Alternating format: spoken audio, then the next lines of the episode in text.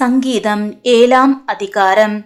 என் தேவனாகிய கர்த்தாவே உம்மை நம்பி இருக்கிறேன். என்னை துன்பப்படுத்துகிறவர்கள் எல்லாருக்கும் என்னை விலக்கி ரட்சியும்.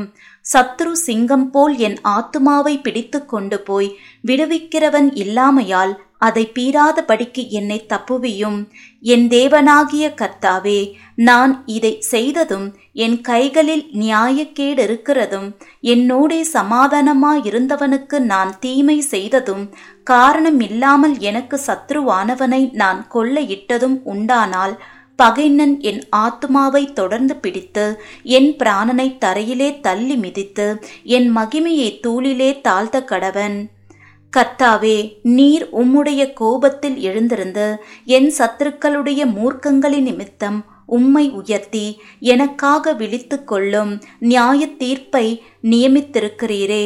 ஜனக்கூட்டம் உம்மை சூழ்ந்து கொள்ளும் அவர்களுக்காக திரும்பவும் உன்னதத்திற்கு எழுந்தருளும் கர்த்தர் ஜனங்களுக்கு நியாயம் செய்வார். கர்த்தாவே என் நீதியின் படியும் என்னிலுள்ள உண்மையின் படியும் எனக்கு நியாயம் செய்யும்.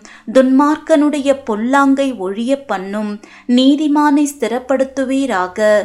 நீதியுள்ளவராயிருக்கிற தேவரீர் இருதயங்களையும் உள்ளின் தெரியங்களையும் சோதித் தருகிறவர். செம்மையான இருதயம் உள்ளவர்களை ரட்சிக்கிற தேவனிடத்தில் என் கேடகம் இருக்கிறது. தேவன் நீதியுள்ள நியாயாதிபதி அவர் நாள்தோறும் பாவியின் மேல் சினம் கொள்ளுகிற தேவன். அவன் மனம் திரும்பாவிட்டால் அவர் தம்முடைய பட்டயத்தை கருக்காக்குவார். அவர் தம்முடைய வில்லை நானேற்றி அதை ஆயத்தப்படுத்தி இருக்கிறார் அவனுக்கு மரணாயுதங்களை ஆயத்தம் பண்ணினார். தம்முடைய அம்புகளை அக்கினி அம்புகளாக்கினார்.